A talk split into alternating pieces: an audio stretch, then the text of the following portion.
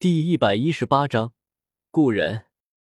在一个偏僻的小路上，一个白衣胜雪的少年悠哉悠哉的游着。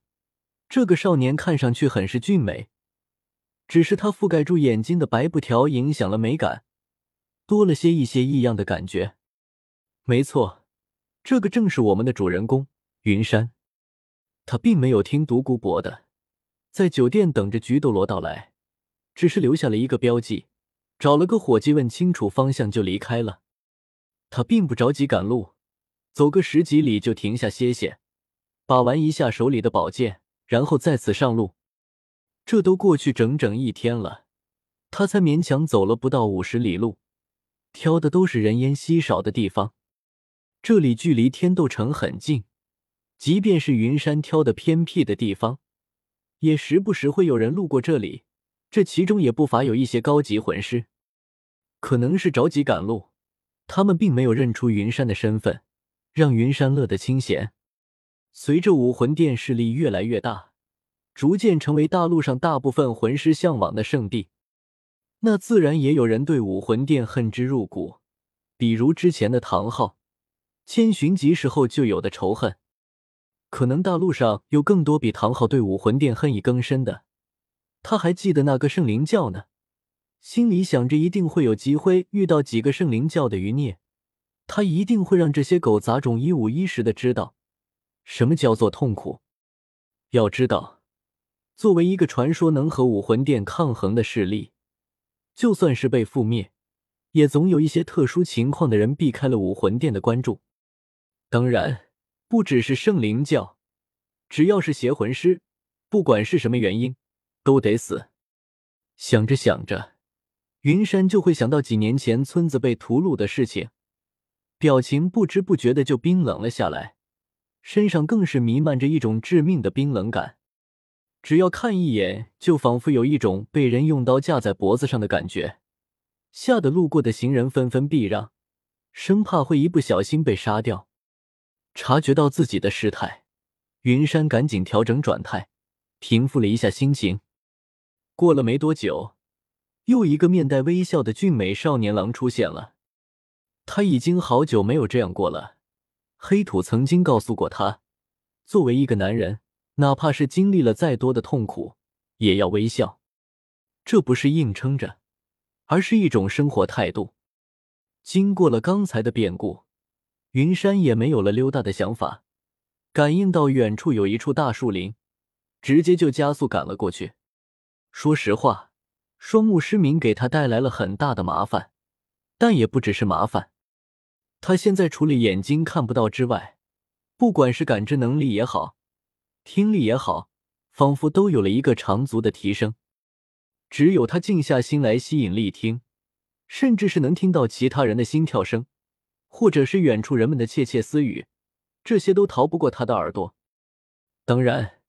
如果是用魂力压成线送到对方的耳朵里，他可没这个本事听到。毕竟能做到这种程度的人，哪一个都不是菜鸟，也不是现在的他可以比拟的。树林很快就到了，这里的树看上去有些年份了，每一个都生命力旺盛。最粗壮的这个足足有云山两个环抱这么粗，正好云山也不想用木盾建盖屋子了，今晚睡这棵树上了。睡什么房子啊？树上不好吗？晚上还有日月星辰照耀着，多舒坦。云山是不会说自己是因为懒得动才这样的，建房子什么的太麻烦了。毕竟他也不是啥讲究人，只住一晚上，凑过一下得了。夜深人静，这个地方确实不错，除了偶尔有些鸟叫声，也给这个已经沉寂下来的世界多一点灵动。不过晚上鸟儿叫的还是比较有节奏的，到了第二天上午就不行了。